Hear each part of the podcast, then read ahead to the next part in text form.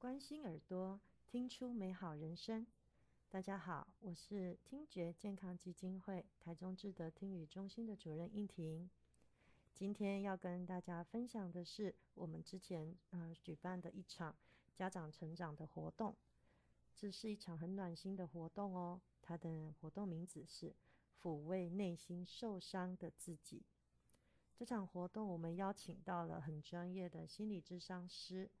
呃，跟一群我们中心的家长坐下来，大家聊一聊，聊聊看自己内心曾经受伤的地方，在这个过程中呢，接然后得到一些抚慰。那天有家长说，当天医生跟我说孩子确定有听损，我从医院一路哭回家。另一个家长说。刚知道孩子有状况时，有人说我是不是被诅咒了？还有一个家长说，从前带孩子去公园，我都不知道要怎么跟别人解释他为什么要带听听。家长们说着自己的事情，哭了。每个爸爸妈妈总是想要把最好的给孩子。疲于奔命的替孩子想办法，带着听损的孩子到处看医生，到处上疗愈课，以孩子为中心的生活者，却忘记了最重要的事，就是要好好照顾受伤的自己。家长们传递着卫生纸，也传递着支持和同理，因为有着相似的经历。心里面感到了舒适，还有安全，说出了很多平常不在人面前表现的感受。离开之前，心理智商师问大家：做父母时，觉得自己最棒的地方是什么呢？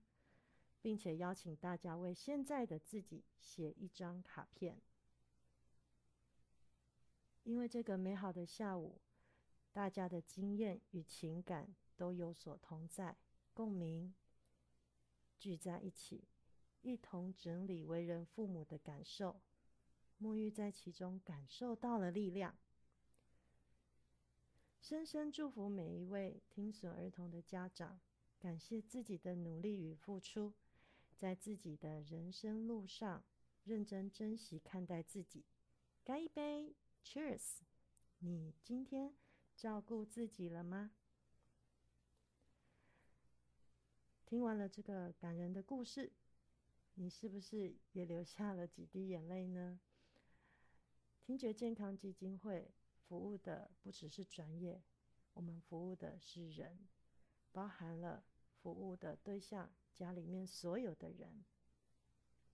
欢迎大家在 Google 搜寻“听觉健康基金会”，就可以找到我们的官网哦。除了官网之外，在脸书。或 YouTube 频道都有更多听觉健康的资讯，从零岁到九十九岁都有听力健康的需求。我们不只服务听力损失的幼儿，还包含了一些突发性耳聋的成人或是听力退化的老人，都可以提供量身打造的专业服务。欢迎大家上网找到我们哦。